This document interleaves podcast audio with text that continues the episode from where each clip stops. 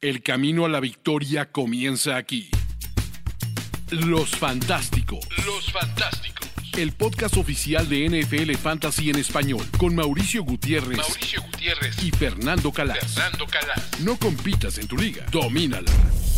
Bienvenidos a Los Fantásticos, el podcast oficial de N F L Fantasy en español. Temporada baja en pleno. Ya es momento de empezar a preparar nuestros drafts. Incluso ya hay algunos que iniciamos drafts y ya estaremos hablando un poco de eso.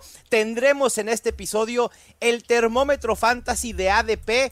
Quiénes han subido, quiénes han bajado y quiénes esperamos que durante esta temporada baja sea modificado su A D P. Regresa a la ofensiva en serie con un rapid fire. Vamos a hablar de uno de los mitos y realidades del fantasy y obviamente del Scott Fish Bowl trece. Fernando Calas, ¿cómo estás? Bueno, yo estoy ya llegando a la cuarta ronda de Scott Fish Bowl. Tú tienes... Uh, ¡Van rápido!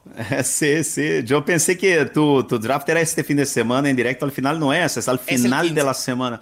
Yo creo que va, vas a tener una ventaja muy importante, que es la gente se va a enterar de, de, de, de las, del A D P, sí, de las tendencias, eh, va a ver lo que hicieron, bueno, los especialistas, entre comillas, ¿no? O sea, lo que, claro, la, los nombres que sigues, o sea, cómo están encarando sus, sus, sus drafts, lo que te puede pasar o no, porque tenemos un grupo de brasileños eh, que, que juegan el Scott Fish Bowl y que uh-huh. ya este año son muchísimos. Y eh, en WhatsApp, y, y yo creo que hubo un par que se cabreó conmigo hace un par de semanas, que, que yo les dije que, que el, mock, el mock draft de, de Scott Fish Bowl no sirve para nada. Para nada. Eh, para para nada, Scott no Fish Bowl no, no sirve. O sea, te sirve para ligas normales el mock draft que haces en la, en la app de N F L. ¿Sabes? Dime. ¿Sabes para qué sirve, Fer? Mm. Para entretenerte. Sí. Para pasar el tiempo. Pero la realidad es que muy pocas veces lo que sucede en tus mock drafts es lo que va a suceder en un draft real. ¿Cuándo lo vas a imaginar, sabes, que uh, Ja'Marr Chase sea un jugador, en, aunque sea superflex, aunque sea, sí. sea un jugador ahora mismo de segunda ronda? Wow, hay un increíble. montón, hay más de veinticinco equipos ahora mismo en el Scott Fish Bowl que mm-hmm. comenzaron como yo, con Justin Jefferson en primera y Ja'Marr Chase en segunda. Yo wow. estaba súper feliz pensando, ¡oh, bah, yo soy el único! No sé qué. Fui mirar un montón de gente. Están cayendo muchísimo los wide receivers, porque para sí. que la gente entienda, explico un poco primero lo que es el Scott Fish Bowl para la gente que no sepa. Después explicamos un poco cómo puede ser que Ja'Marr Chase caiga a la segunda ronda. Sí, venga, me, me agrada, perfecto, para poner en contexto, claro. Sí, explícalo, explícalo a la gente. Bueno, el Scott Fish Bowl es creado, es un torneo de fantasy fútbol con fines altruistas, donde toda la comunidad dona hacia Fantasy Cares para ayudar a niños de escasos recursos a que tengan eh, juguetes en diciembre, creado por Scott Fish, una de las personalidades y amigo mío de, de la comunidad fantasy que más estimo. Eh, es, es de verdad una leyenda en el fantasy fútbol. Eh, ganó el premio al Game Changer de Matthew Berry.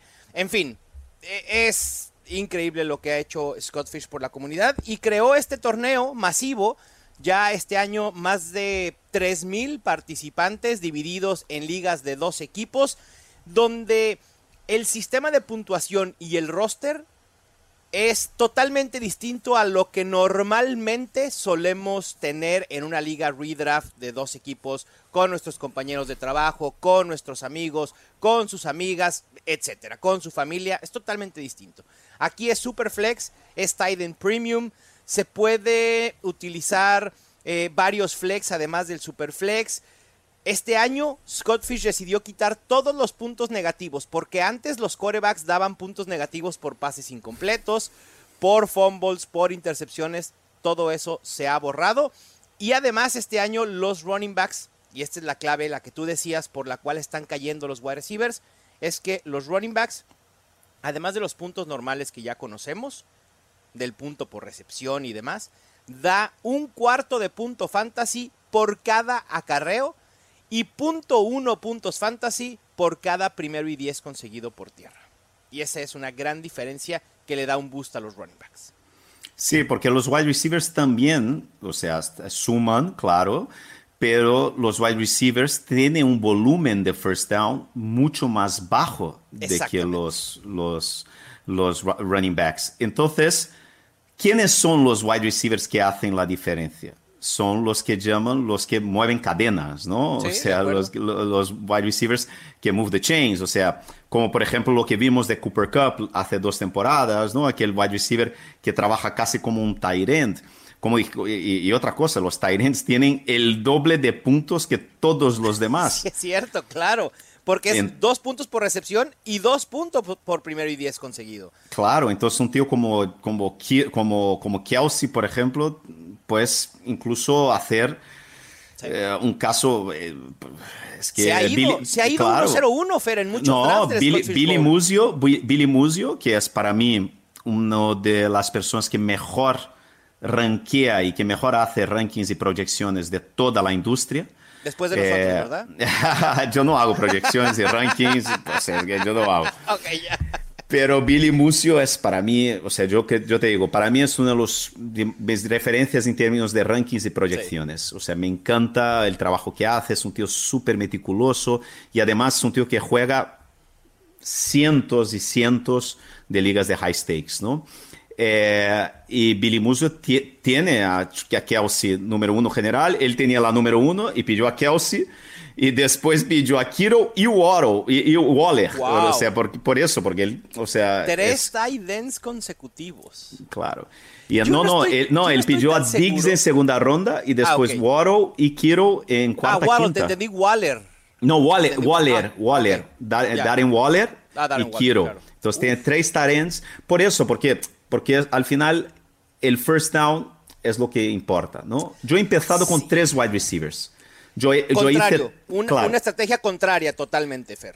Contraria a mi liga incluso. Porque, claro. por ejemplo, eh, yo te digo, ¿pero por qué he empezado con tres wide receivers? Porque yo creo que tengo tres wide receivers que son jugadores que son parte fundamental de sus ataques. Y de cómo sus ataques progresan en campo. El primero, Justin Jefferson, que es probablemente... Sean Siegel le, le, le eligió en primera uno uno.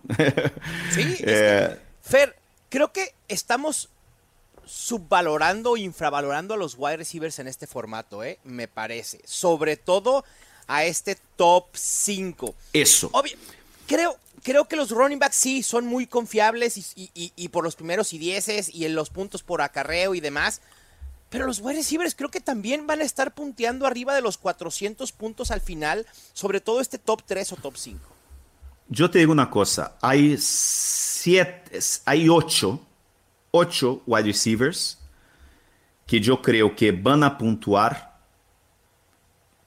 tan bien como... Eh, los running backs que están saliendo en segunda y tercera ronda. Sí, de acuerdo. Sabes que para mí es el grupo que comienza, claro, con Justin Jefferson, Ja'Marr Chase, eh, Tyreek Hill, Cooper Kupp, CeeDee Lamb, Stephon Diggs, A J Brown y Amon-Ra Saint Brown. Sí. Yo creo que estos jugadores son jugadores que son... O sea, es que es... Sí, sí, sí. sí. Al final es que van a marcar muchísimos puntos, son súper fiables... Es que uh, la gente es... Amon-Ra Saint Brown, yo creo que la gente... Vuelvo a decir, ya hemos hablado en varios, varios programas, yo creo que la gente está... Yo veo a Amon-Ra Saint Brown, es para mí, es un bulldog, es un... Mira, mira qué cosa linda, es que es un... Es un pitbull en el medio del campo, es una mezcla de Hines Ward con Steve Smith, pero jugando en el slot. Sí, sí, sí. A mí me encanta, me encanta Amon-Ra Saint Brown. Y estos jugadores son esto, estos jugadores van a ser partes de sus equipos, pases cortos, primeros downs, son el puerto seguro de sus quarterbacks. Exact, exactamente. Y, y fácilmente cualquiera de estos top ocho wide receivers te van a ofrecer sesenta primeros y dieces por, por aire, ¿eh? Fácilmente, porque como tú dices, son el motor ofensivo de sus equipos. Ahorita hice matemáticas rápidas, Fer, de, creo que el tema de los running backs sí, son importantes, pero me parece que la diferencia entre, quitando quizá a Austin Eckler, Christian McCaffrey, eh, Bijan Robinson, la diferencia entre el cinco y el trece, catorce o quince... es muy poca. Sin embargo, ahorita saqué la diferencia, por ejemplo, entre Justin Jefferson y Chris Olave, que es el top uno, el primer wide receiver que está saliendo en drafts, con Chris Olave, que puede ser elegido en tercera ronda. Hay muchos que están iniciando con dos running backs y después van por su primer wide receiver en Chris Olave. La diferencia en mis proyecciones de estos dos wide receivers es de ocho punto ocho puntos fantasy por juego. Fer, es una diferencia enorme. Creo que llevar la contraria como tú lo hiciste por cómo se te presentó el draft no es necesariamente una desventaja per se. Yo creo que tener a Stephon Diggs, Justin Jefferson y Ja'Marr Chase en tu equipo no puede ser una desventaja. Sí.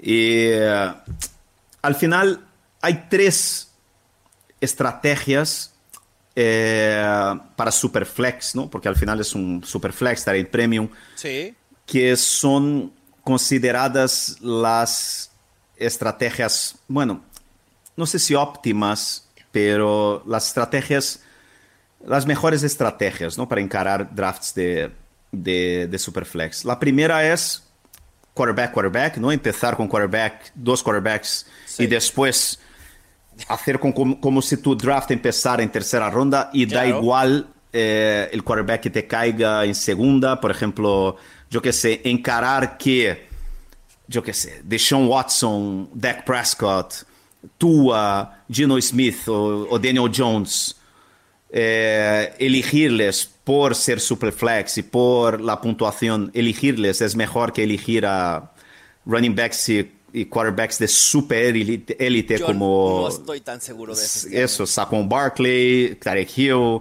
C D Lamb o Cooper Kupp, ¿no? O Jonathan Taylor. Creo que eso es una locura. Todo, sobre todo, Fer, tú y mm. yo que tenemos el uno punto doce, además compartimos posición de draft y después ya estaremos comparando lo que hicimos cada uno con nuestros equipos desde la misma posición.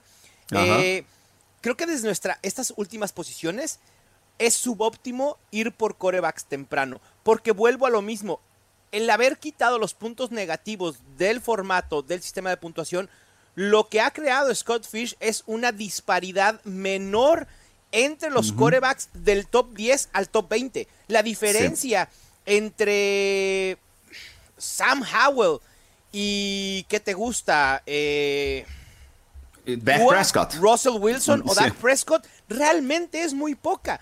¿Para qué apresurar tu decisión de ir por un, por un quarterback? Y lo mismo sucede con los running backs. Ahorita hice el mismo ejercicio con running backs, Fer. Hablábamos antes de entrar al aire que Rhamondre Stevenson está cayendo a cuarta ronda. ¿Cuál es, dime, cuál sería el proceso lógico de ir por Austin Eckler, que en mis proyecciones, en este formato en específico, lo tengo como mi running back uno con cuatrocientos veinte puntos, frente a Rhamondre Stevenson, que lo tengo como mi running back doce con trescientos cincuenta puntos? La diferencia en puntos fantasy por juego es de cuatro punto tres. ¿Me explico? Creo que la diferencia uh-huh. entre los wide receivers del top y los demás es mucho más amplia que entre los quarterbacks de medio pelo y los demás y los running backs del top y los demás. Sí, salvo si eh, crees que uno de estos, hay algún jugador fuera del top seis, ¿no? Hemos hablado mucho del top seis, sí. que son estos... Eh, quarterbacks de élite, que es, o sea, en el orden que quieras, ¿no? Mahomes, Allen, Hurts, Burrow, Herbert y Lamar Jackson. Y estos son el, Fields, creo. Eh, no, ahí, eso que te iba a decir. Fuera del top seis, hay dos quarterbacks, bueno, voy, voy incluso a poner el tercero. Hay tres quarterbacks, tres quarterbacks que hay gente que tiene teorías para que estos uh-huh. tres pueden entrar en este grupo de quarterbacks de élite. Como dijiste, Justin Fields, eh, eh, Deshaun Watson. Ok, sí. Y el que yo creo, o sea, mi Justin Fields, ¿no? O sea, que es, eh, que es Trevor Lawrence. Trevor Lawrence, sí, totalmente. Yo creo que Trevor Lawrence entra en este grupo. Yo te digo, sí. si, fuera un, si fuera una liga, si yo estuviera jugando el Scott Fish Bowl, eh, pensando estrictamente en tener un equipo más competitivo, óptimo, Yo hubiera drafteado Justin Jefferson y Trevor Lawrence, porque ahí viene la que para mí es la estrategia eh, óptima en Superflex, que es la triple ancla. Claro. Que es una cosa que Rotoviz bate mucho en esta tecla, que es tener a tres jugadores de élite en las primeras tres rondas, en una posición, en, en posiciones distintas, digamos, ¿no? O sea, sí. un quarterback, un running back eh, y un tight end o wide receiver, ¿no? Claro. Eh, entonces, empiezas con Justin Jefferson, Trevor Lawrence, que es un jugador que yo creo que va a estar en el grupo, ¿no? Y después regresas con el third round reversal, ¿no? Que es, no es un snake normal, termina la segunda ronda y el que tuvo la primera elección, la última elección en primera ronda, tiene la primera de tercera. O sea, entonces puedes pillar allí probablemente, un, probablemente no, puedes pillar a, sí. a yo que sé, a, a Derrick Henry, por ejemplo, o Tony Pollard, o Rhamondre Stevenson, ¿no? Y ahí tienes tus tres anclas. Si hubiera pensado en, en, equipo, en equipo óptimo, hubiera hecho eso. Pero... O sea, yo quería tener un equipo con Jefferson, Chase y Diggs. Yo quería, es que además, porque eso es lo que mola. Tienes que hacer, Fer. Claro, es que es, es diversión. Es muy difícil ganar este torneo de entre tres mil y tantos participantes. Es muy complicado. Las probabilidades claro. nunca, no, no están a tu favor para nada. ¿Por qué hay, no divertirte sí. y hacer la construcción que claro. tú quieres? Y además, creo que es algo uh-huh. bien importante, Fer, diferenciándote de los demás. Porque ese es el camino para el éxito del Scott Fish Bowl, es hacer construcciones de roster totalmente fuera de la caja. Tal sí, cual. Sí, sí. Y otra cosa, pero te digo una cosa, hay otra estrategia que también se usa mucho, que, o sea, Peter Howard habla mucho de ella, que es eh, el stack position, ¿no? Claro. Que aprovecharte que estás en la esquina, es una, una estrategia que funciona muy bien en las esquinas, que es ir a por una posición y ser súper fuerte en esta posición. Sí. ¿Sabes? Era mi idea inicial. Cuando yo, antes de empezar el draft, yo tenía clarísimo, clarísimo que yo iba a empezar con los dos running backs que cayeran allí, porque yo estaba convencido que Chase claro. y Jefferson saldrían en primera ronda. Sí. Entonces yo dije, mira, empiezo con Eckler y Bijan Robinson, o empiezo con McCaffrey y Eckler, o McCaffrey y Bijan, y así soy feliz. Y yo creo que, y, y el hecho de que me haya caído los tres wide receivers, son los tres wide receivers, ahora tengo tres super wide receivers, y a partir claro. de ahora yo veo lo que hago, ¿sabes? Totalmente. Y ya está. Y, y... Y me gusta. Y ya estaremos compartiendo más al respecto del Scott Fish Bowl una vez que eh, vayan avanzando los drafts. Recuerden que el quince de julio tendremos el evento en Ciudad de México. Pónganse en contacto conmigo si quieren eh, ir. Básicamente ya no hay lugares para draftear. Se cerraron ya a, hace varios, pues varias semanas, incluso meses. Pero igual pueden darse una vuelta si gustan. Vámonos, y otra, Mauricio, una, una cosa solo. Eh, tenemos un oyente eh, de México que está en mi, en mi, sí, en mi liga, es, que, en es, liga, que es Perico Guerra. Sí, y Perico, sí. que está justo a mi lado, tenía la, la uno once. Él fue a la dirección, eh, entre comillas, óptima, lo que decías tú del first down, ¿no? Él yeah. empezó con tres running backs Uf. en las tres primeras rondas y pidió a Eckler, Robinson y Derrick Henry. No o me sea, parece él, nada mal equipo. A mí tampoco, me parece, ¿eh? a mí me sí. parece, o sea, es una forma de empezar espectacular sí. por lo que dices. O sea, él tiene un equipo lleno de bonus, sí. lleno de bonus, no, ¿sabes? Totalmente. Entonces sí. es eso. Y los dos famosos que están en nuestra liga, ¿no? Que Evan Silva, Evan Silva drafteó a Mark Andrews en primera ronda uh-huh. y después Deshaun, eh, Deshaun Watson y Josh Jacobs, o sea, triple ancla. Él claro. ha pillado la triple ancla. Y quien hizo también triple ancla fue Joe Dolan. En la tres pidió a Hurts, Jonathan Taylor y George Kittle. Eh, y George Kittle bastante por encima de su A D P, ¿no? George sí. Kittle está saliendo a final de cuarta ronda, él pidió, le pidió a, a final de tercera. O sea, es que al final es eso. A D P, mock drafts, no nah, funciona en el Scott Fish Bowl. Para nada. Y es, por eso a mí me gusta estar en las esquinas. Pero sí. yo tengo ganas de ver cómo va a salir tu equipo, ¿eh? Ya, va a ser ya, divertido. Ya te estaré compartiendo eh, el sábado. Eh, vamos a draftear las primeras diez rondas en draft presencial y después modificamos a draft lento. Ya se los estaremos compartiendo. Muchísima suerte a todos los que estén participando en el Scott Fish Bowl y a aquellos que no, anímense que el próximo año inscríbanse y que puedan tener la posibilidad de participar. Vámonos, Fer, al termómetro fantasy. Los Fantásticos. En este segmento que hemos denominado termómetro fantasy, Fer, vamos a ver quiénes han subido y quiénes han bajado en su A D P en las últimas semanas, y vamos a ir después un poco más allá. Jugadores que creemos que tendrán movimiento en A D P por lo que vamos a ver en Training Camp.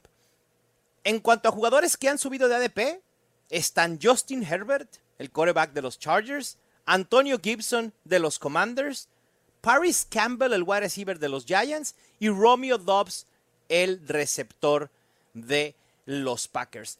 ¿Alguno te llama la atención? Obviamente Justin Herbert sabemos que está a un paso de ser élite, lo hizo en su primer año en la N F L, pero ¿de los demás te entusiasma alguno? ¿Te llama la atención la subida de, de alguno de ellos? Me llama la atención el Romeo Doubs, eh, pero se veía venir, ¿no? O sea, es que al final eh, él hizo muy bien eh, el año pasado, ¿no? Entre comillas, muy bien, muy bien. Como, sí. O sea, tuvo así como, no sé, eh, como chispas, ¿no? Tuvo momentos que podían causar un poco de optimismo. El problema es que los Packers no sabemos cómo va a ser este equipo, no sabemos cómo... Y Paris Campbell, joder, macho. O sea, yo, o sea hay, hay unos jugadores que, son, que nos enamoramos, lo, la comunidad fantasy sí, de ellos. Sí, sí, sí. Eh, eso pasó con Ronald Jones, ¿no? Con mucha gente. Yo nunca me enamoré de Ronald, pero teníamos a Tevin Coleman en su momento. Claro. Eh, y Paris aquí, Campbell... Es, a, a, cier, cierto analista alguna vez se enamoró de Keyshawn Bond y su oportunidad que tenía para hacerse... Sí, de, de estas de cosas. Siempre sigues creyendo en él, sigues creyendo en él. O sea, yo, o sea, vamos a hablar pronto de, de Kadarius Toney, también es uh-huh. otro caso de estos. Y yo creo que Paris Campbell es un poco eso. Cuando entró en la N F L, parecía así que tenía este perfil de jugador eh, como de... de navaja suiza, ¿no? Que podía hacer de todo, muy versátil. Y los Giants ilusionan de alguna manera, ¿no? Ilusionan, este equipo ilusiona, porque yo creo que sí. va a mejorar y va a seguir progresando. Pero con los Colts, con los Colts, con los Colts, ahora con Anthony Paris Richardson. Campbell, Paris Campbell no está con los, con los Giants. ¿Se ha ido a los Colts? ¿No? ¿O sí se fue a los Giants? Sí, se fue a los Giants. Él claro, fue drafteado por los Colts. Claro, claro, obvio. No explotó y ahí se fue a los Giants. Yo creo que por eso está con este, ¿sabes? O sea, sí, un poco... porque, porque la posición de wide receiver uno en los Giants está totalmente abierta, Fer. No hay, sí. no hay quien. Puede ser sí. cualquiera. Y al final es eso, ¿cierto? Yo suelo draftear a dos o tres eh, al, al final del draft un poco para saber... O sea, bueno, alguno tocará, ¿no? Alguno de ellos tocará, sí. porque yo creo que va, va a progresar mucho. Es un equipo, Daniel Jones para mí es uno de los quarterbacks que más me gustan draftear este año. Eh, y yo creo que es un poco eso. La, hay una tendencia este año entre especialistas que, que yo respeto mucho, entre ellos son, son Siegel, de creer que el late round quarterback puede que vuelva este año. Puede que sea el año, pero no estamos hablando de... de cuando hablas, ah, jugador, o sea, quarterback de rondas bajas, no estamos hablando de Aaron Rodgers, de Russell Wilson, de estos quarterbacks ah. de décima ronda, novena, no, no, no. Estamos hablando de jugadores de, ¿sabes? De, yo creo, yo te digo una cosa, eh...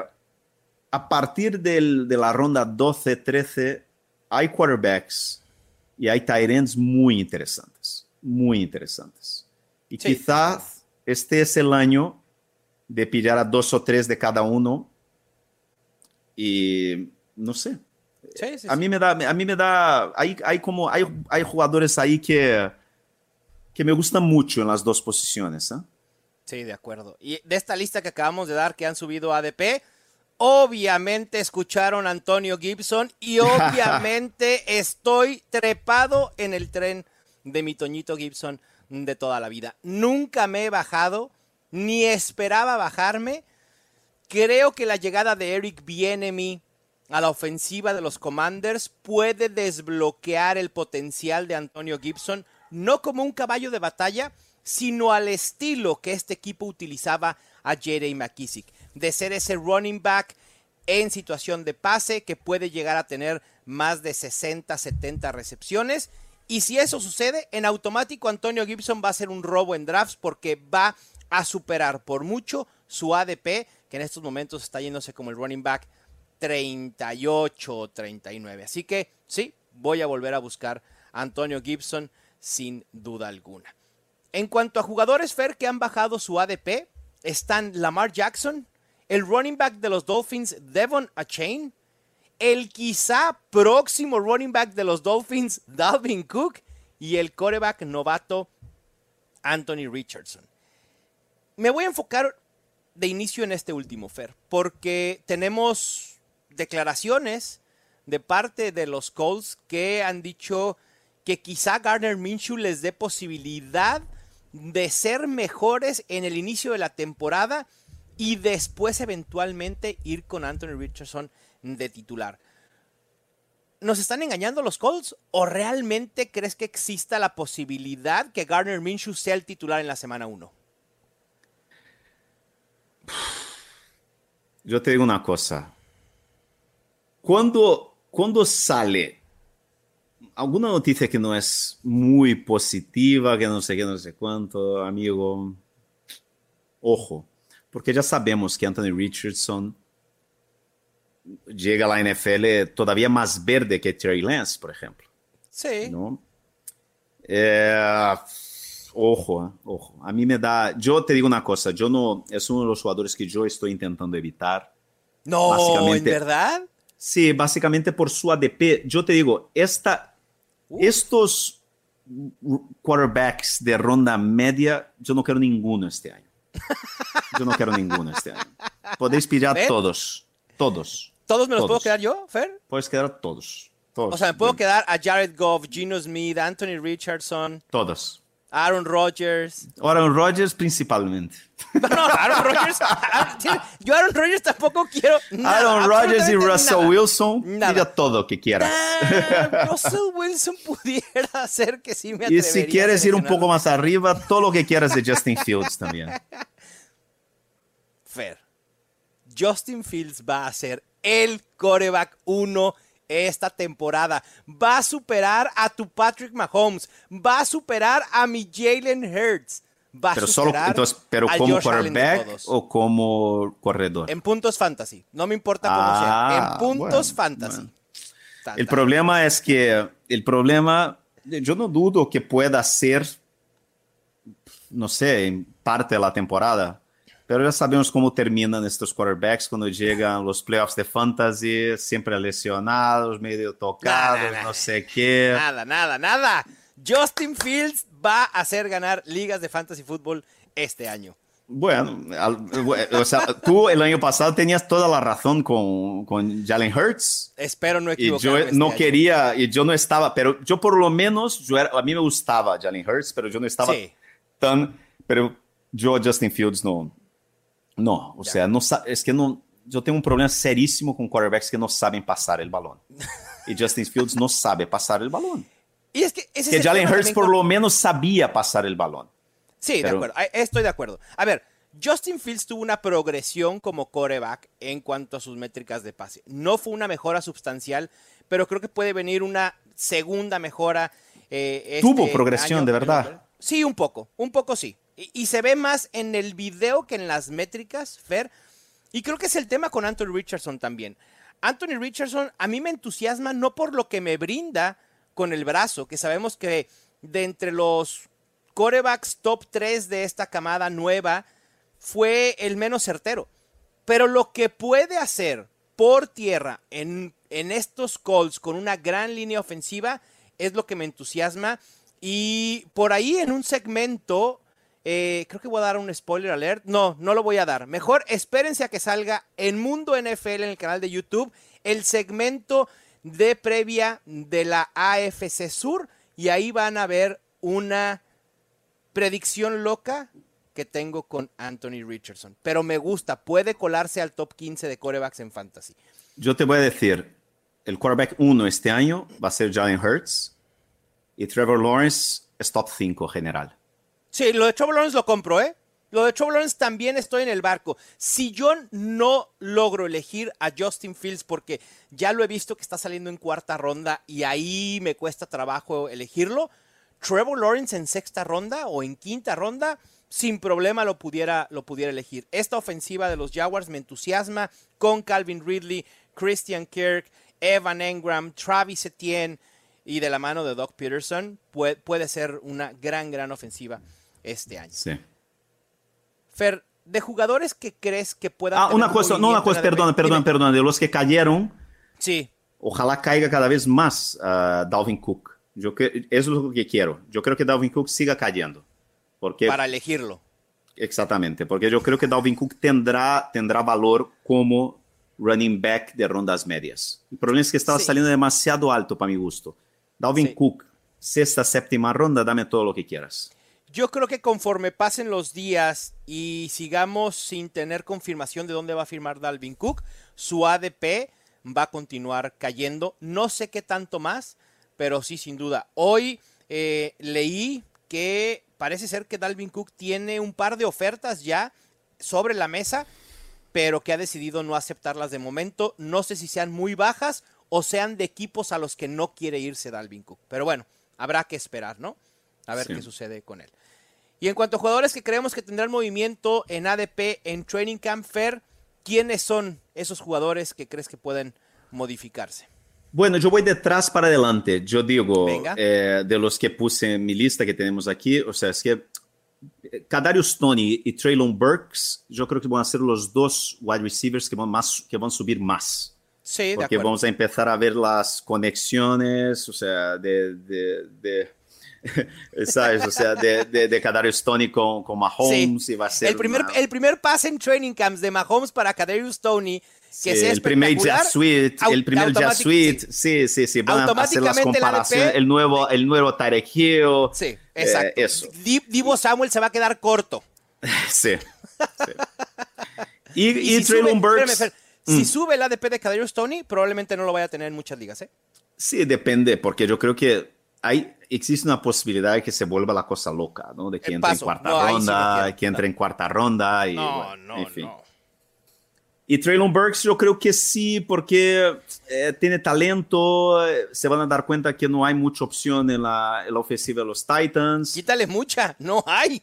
Sí. O sea, no hay Entonces, más. Y, y yo creo que es buen jugador, es buen sí. jugador, ¿sabes? Con Treylon Burks, o, Fer, perdón, antes de que, de que pases a tu siguiente, con Treylon Burks creo que Ajá. puede ir de los dos lados, ¿eh?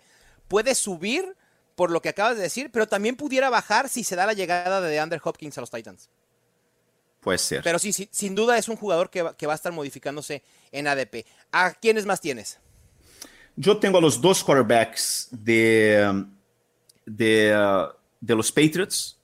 Porque a los Titans, toda la... Titans, Titans. Eh, perdón. Dos tight ends de los Patriots. Es que, eh, sigues pensando en las ligas Superflex, Fer. Sí, sí. Que son Hunter Henry y Mike Gesicki.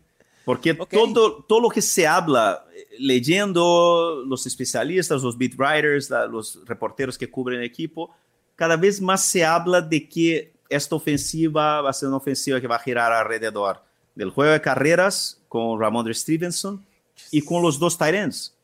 Sí. ¿No? Entonces, que van a tentar utilizar un poco a Gesicki eh, y, y Hunter Henry como los Patriots siempre lo utilizaron, ¿no? O sea, los dos tight ends, esta, esta, esta doble arma, ¿no? Entonces, ojo con los... Yo creo que es ahora mismo es el ataque menos valorado de toda la N F L, ¿no? Al lado quizás de, de, los, de los Texans, ¿no? Y de los Cardinals también, supongo, pero bueno... Ojo con los tight ends de, de los Patriots. Yo creo que, no sé si los dos, pero yo creo que van a subir, ¿eh? Yo creo que van a subir bastante. Venga, y yo tengo una cosa. Ahora, este próximo es una cosa totalmente corazonada. Mauricio, que te va a partir el corazón. Yo no. tengo el corazón partido ya directamente. Yo no creo que Tony Pollard va a estar solo al principio de la temporada. Nah. Yo no creo.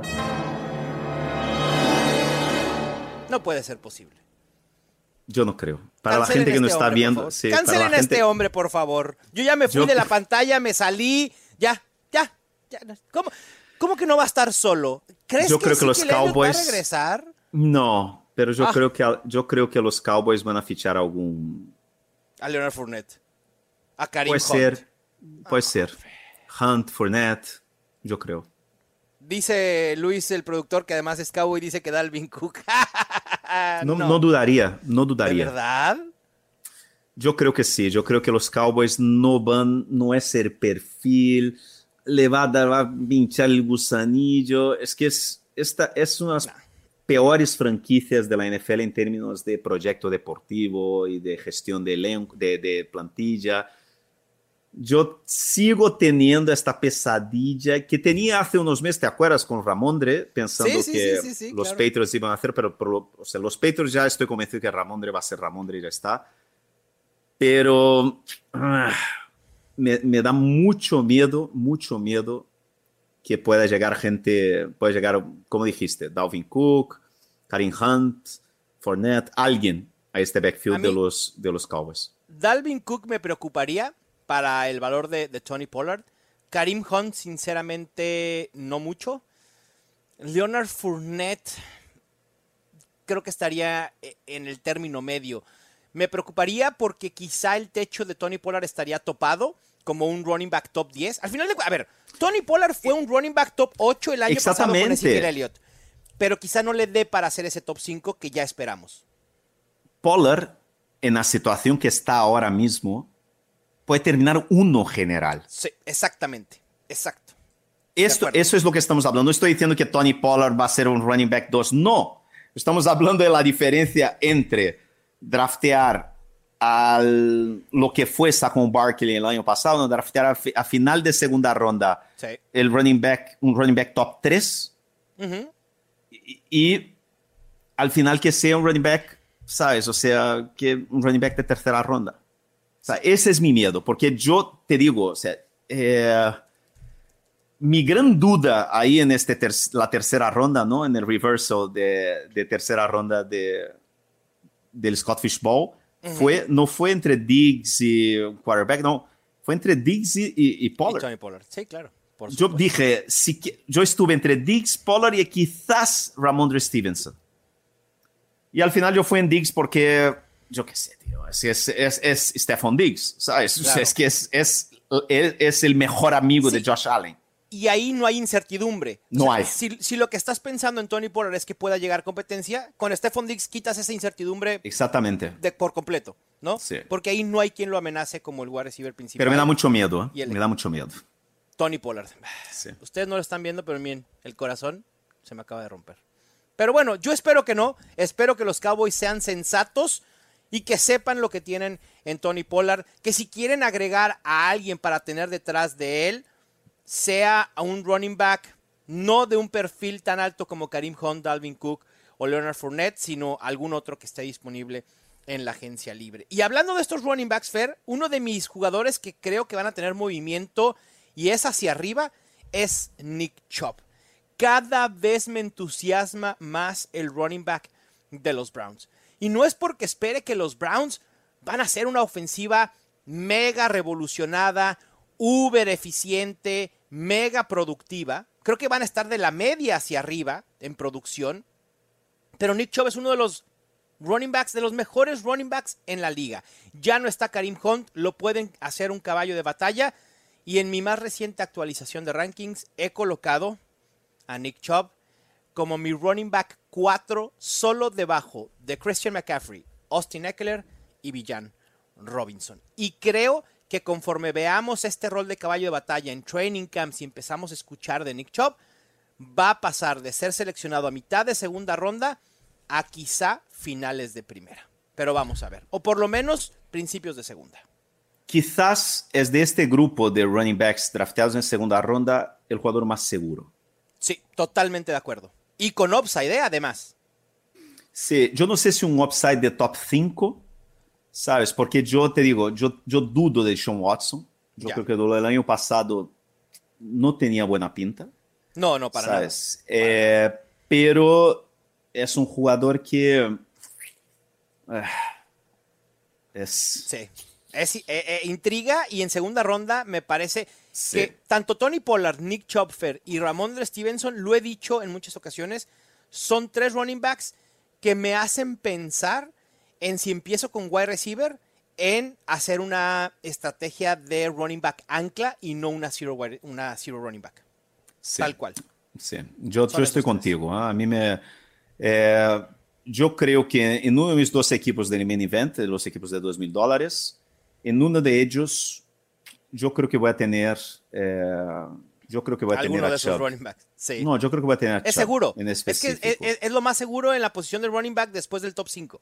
Sí, depende mucho, claro, de la posición que estés, ¿no? Pero, por ejemplo, si Chubb cae, cae a la mitad de segunda ronda, tal, yo creo que no se puede, no, sí. no puedes, no puedes dejarle escapar. Sí. Otro running back que creo que puede subir en A D P durante training camps es Joe Mixon, Fer. Eh, mucho se habló que los Bengals pudieran cortarlo. Al final de cuentas, al que no retuvieron fue a Samaje Perine y lo dejaron irse en agencia libre para después firmar con los Broncos. Eh, no se ha sabido nada ya de su tema legal. Parece ser que al menos este año estará a salvo de alguna suspensión. Y los Bengals no han dado signos absolutamente de nada más que de manifestar que Joe Mixon es su caballo de batalla. Y Joe Mixon está siendo seleccionado en ronda cuatro, en ronda cinco, como un running back dieciocho, diecinueve o veinte, y me parece que lo estamos infravalorando, y creo que puede escalar un poco en posiciones de A D P. Sí, pero es curioso porque se sigue, sigue todavía el humo. Sí, dicen que si, el humo. No, si no acepta una, una baja en su salario, entonces los Bengals pudieran intentar un trade o de plano cortarlo. Sí. Pero si fueras Joe Mixon, Fer, no aceptas esa baja salarial, estás viendo que Ezekiel Elliott, que Dalvin Cook, que Kareem Hunt no encuentran chamba porque las ofertas quizá no se adecúan a lo que ellos esperan.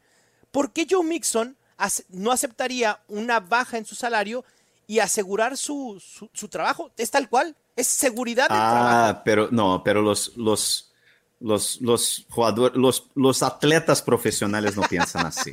Él no está pensando en Dalvin Cook, no sé qué. Él, él, él cree que él es Joe Mixon y Joe Mixon no va, ni, nadie me quita mi, Un peso. mi plata, sí, pero sí. ni de broma. Si queréis cortarme, cortadme, que yo el, el día siguiente tengo cincuenta ofertas. Son así, con los, los atletas profesionales mm. piensan así.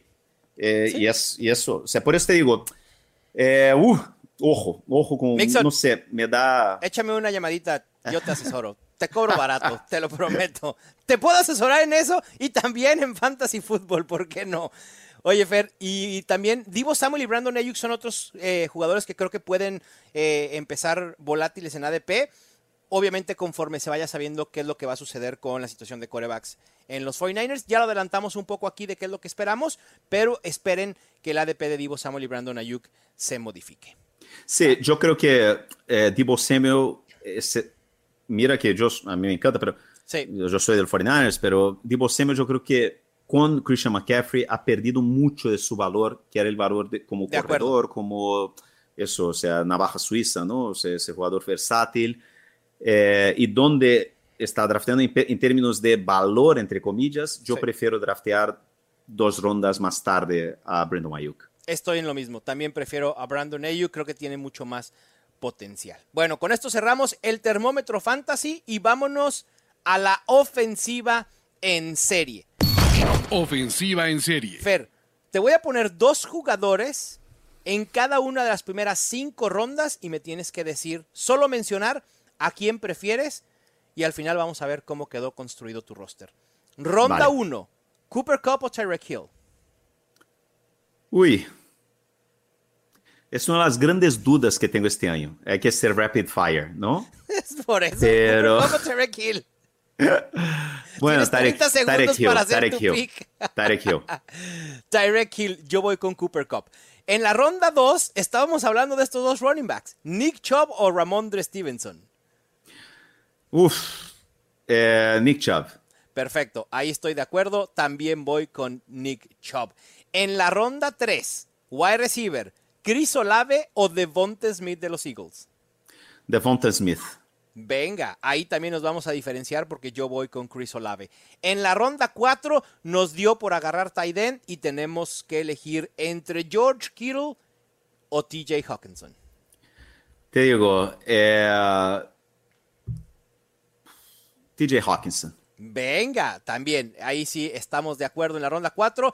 Y por último, en la ronda cinco, wide receiver, Christian Watson de los Packers o Jerry Jeudy de los Broncos. Si algo aprendimos de Courtland Sutton, no sé si lo vayamos a aplicar aquí. Eh, League winner, Christian Watson. ¡Wow! League winner, Christian Watson. ¡Wow! Sí. League Venga. winner, Christian Watson. Tu equipo entonces, Fer, quedó Tyreek Hill, Nick Chubb. Porque Chubb, además, además de una cosa, sí, además de una cosa, y Christian Watson. Sí, además de una cosa, es que el A D P de Jerry Jeudy está subiendo. Ahora mismo sí, en ligas mucho. de high stake está mucho, mucho, alrededor mucho. de cuarenta. Y Christian Watson lo puedes draftear en una ronda más tarde, ¿no? Eh, entonces, o sea, en quinta ronda, Christian Watson, por eso te digo, para mí es uno... Eh, yo creo que Christian Watson huele a, a League Winner, ¿eh? Venga, pues ahí está el equipo de Fer, lo repito. Tyreek Hill, Nick Chubb, Devonta Smith, T J Hockenson y Christian Watson. El mío, Cooper Kupp, Nick Chubb, Chris Olave, T J Hockenson y Christian Watson. ¿A cuál prefieren? Déjenos en las redes sociales cuál es su equipo favorito de esta ofensiva en serie. Y Fer, vámonos a nuestro último segmento.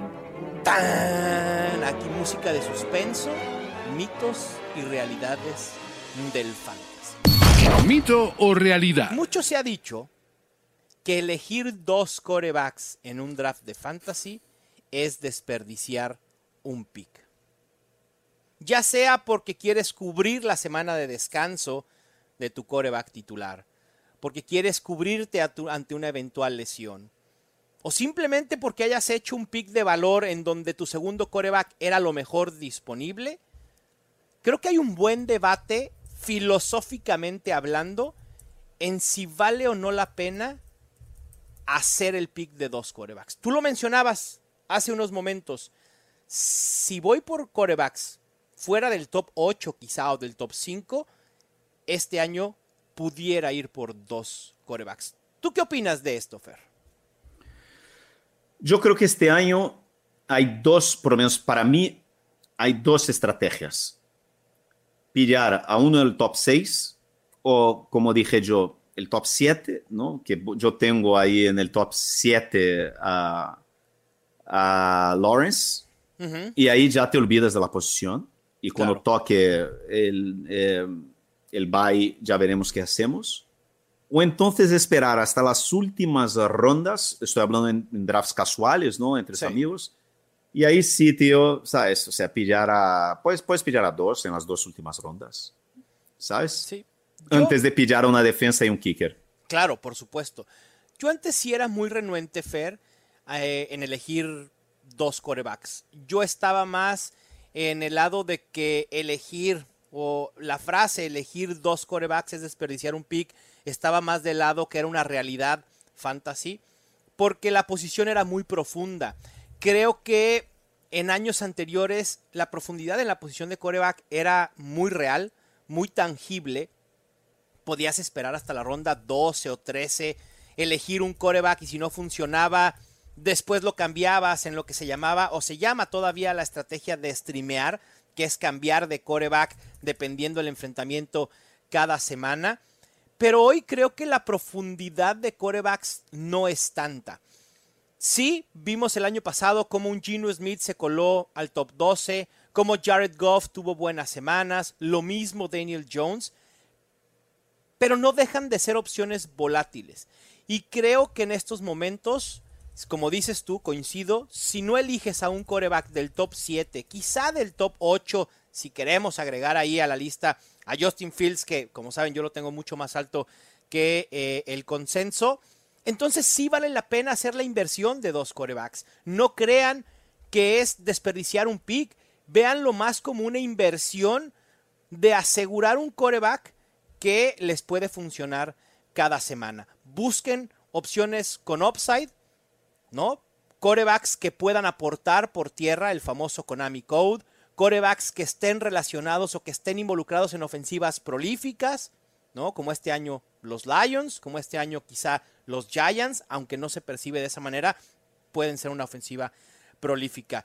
Así que yo creo, Fer, que hoy por hoy estamos más del lado en que es un mito esto de que elegir dos quarterbacks es un desperdicio, porque depende de la situación específica de cómo quieras construir tu roster en la posición más importante en la N F L, ¿no? Yo creo que es eso. Yo creo que, vuelvo a decir, este es un año donde yo creo que o vas a por élite o, o te olvidas de la posición hasta el final, y yo creo que vamos a tener muy buenas opciones, principalmente en ligas casuales, saliendo del, de, de waiver wire. Yo creo que vamos a poder volver a hacer streaming de quarterbacks, ¿no? Este año. Yo tengo esta sensación. Así es, totalmente. Y sea cual sea su estrategia de quarterbacks, recuerden que no hay una estrategia infalible y que se puede ganar empleando casi cualquier estrategia. Quizá en ligas que no son superflex, que solo utilicen un quarterback, la estrategia menos viable es ir por un quarterback en las primeras dos rondas o por lo menos en la primera ronda. Eso sí, no lo hagan porque se van a poner en una situación bastante comprometida a lo largo de la temporada. Fer, hemos acabado este eh, episodio. Recuerden bajar la app de N F L Fantasy, donde pueden ver la gran mayoría del contenido que estamos generando durante el off-season y también durante la temporada regular. Recuerden que ya tienen la posibilidad de cambiar el idioma a español y ahí entonces va a aparecer el contenido original que estamos generando. Hagan sus mock drafts ahí en la app, ya se puede hacer. Suscríbanse al podcast si no lo han hecho. También vayan al YouTube de Mundo N F L y denle clic a suscribirse para que no se pierdan absolutamente todo lo que vamos a tener en este dos mil veintitrés. Fer, te extrañamos la semana pasada, debo decirlo. Espero que tus vacaciones hayan estado increíbles. Bueno, no, fue, fue, yo necesitaba, fue una temporada muy larga de fútbol, normal, ¿no? El mundial de fútbol, o sea, es que todo, fue increíble. Claro. Entonces necesitaba respirar. Fueron diez días en, en, en el sur de España, en la playa, tranquilo, oh, sin hacer puro nada. Puro sufrir, puro sufrir. Pero ya estoy de vuelta a Madrid. Hoy hace cuarenta grados. Es, oh. se, se puede... Es una, una barbaridad. No te, no, no te envidio porque nos, estamos igual acá. No te preocupes, sí. El calor está terrible. Pero bueno, sí, sí. En fin. Bueno, paciencia, pero estoy bien. Ahora ya estoy de vuelta y de aquí, sin parar hasta... Hasta el año que viene. Así es, así es. Ya, ahora sí, no para el contenido de Fantasy de aquí hasta principios de enero. Que cerremos cuando ustedes nos presuman esos campeonatos de Fantasy Fútbol. Te mando un abrazo, Fer. Les mando un abrazo a todos, absolutamente todos los que nos acompañaron en este episodio. Esto fue Los Fantásticos, el podcast oficial de N F L Fantasy en español. Ya tienes todo lo que necesitas para dominar tu liga. Los Fantásticos. Los Fantásticos. El podcast oficial de N F L Fantasy en español. Con Mauricio Gutiérrez y Fernando Calas. Productores ejecutivos: Luis Obregón y Gerardo Chapa. Producción y voz en off: Antonio Semper. Una producción de Primero y Diez para N F L.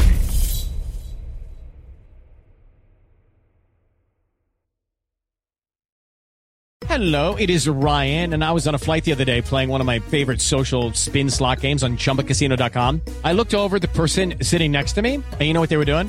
They were also playing Chumba Casino. Coincidence? I think not. Everybody's loving having fun with it. Chumba Casino is home to hundreds of casino-style games that you can play for free anytime, anywhere, even at thirty thousand feet. So sign up now at Chumba Casino dot com to claim your free welcome bonus. That's Chumba Casino dot com and live the Chumba life. No purchase necessary. V G W. Void where prohibited by law. See terms and conditions. eighteen plus.